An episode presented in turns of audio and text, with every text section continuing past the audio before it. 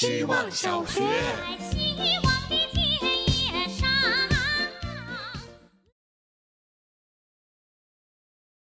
大家好，我是小冰棒。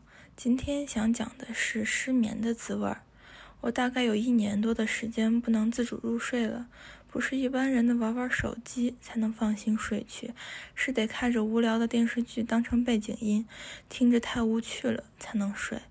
演技和台词功底太好的剧不行，剧情太吸引人的不行。尝试过吃了两瓶软糖样子的褪黑素，菠萝味的，因为日常戒糖，那甚至成了我每天最期待的时刻。吃了就像是有人拍拍哄着睡，但失眠的情况不多。有一阵睡眠好了，也不忍戒掉，它成了我的拐棍儿。最终因为连续几天天旋地转的副作用，下狠心戒了。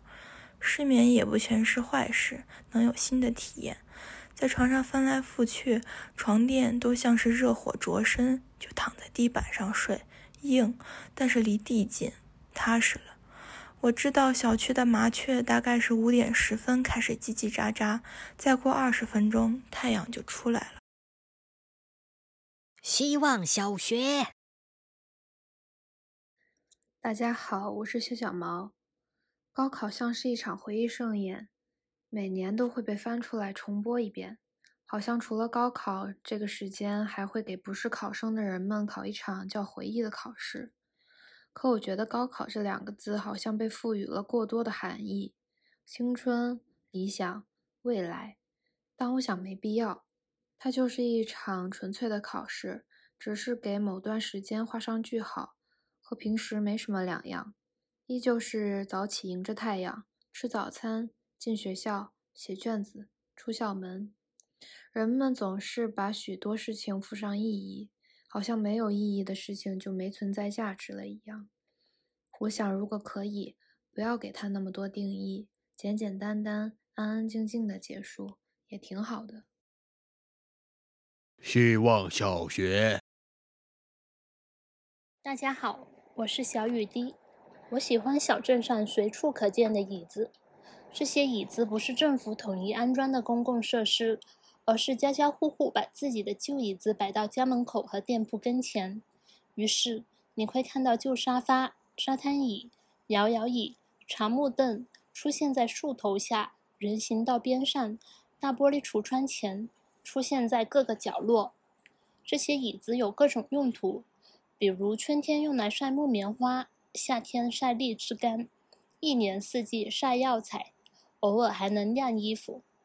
看到这些椅子，我感觉像是在节奏紧凑的生活里踩下刹车，缓缓哭了一口气。这些椅子都有常客，但是累了的话，不管是我还是哪个陌生人，去坐一下总是没问题的。希望小学。大家好，我是小小船。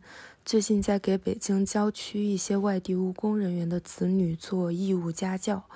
今天给一个小学的孩子上完最后一节英语课，他隔着屏幕跟我说：“老师，我开始喜欢英语了。”我脑子一愣，不知道该说些什么。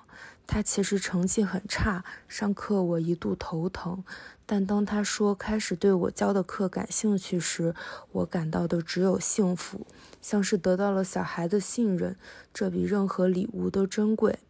觉得自己能影响别人这件事儿带来的成就感充斥了我一整天，甚至开心到想要哭泣。我把二十岁这年做的所有有成就感的事儿都列了下来，有些好像已经从生命里蒸发了，但每每想起都感到欣慰。这是我虽满口胡言，但名字最好听的二十岁。希望小学。大家好，我是小内内。今天跟大家分享我在北京最容易获得快乐的一个秘密基地——潘家园旧货市场。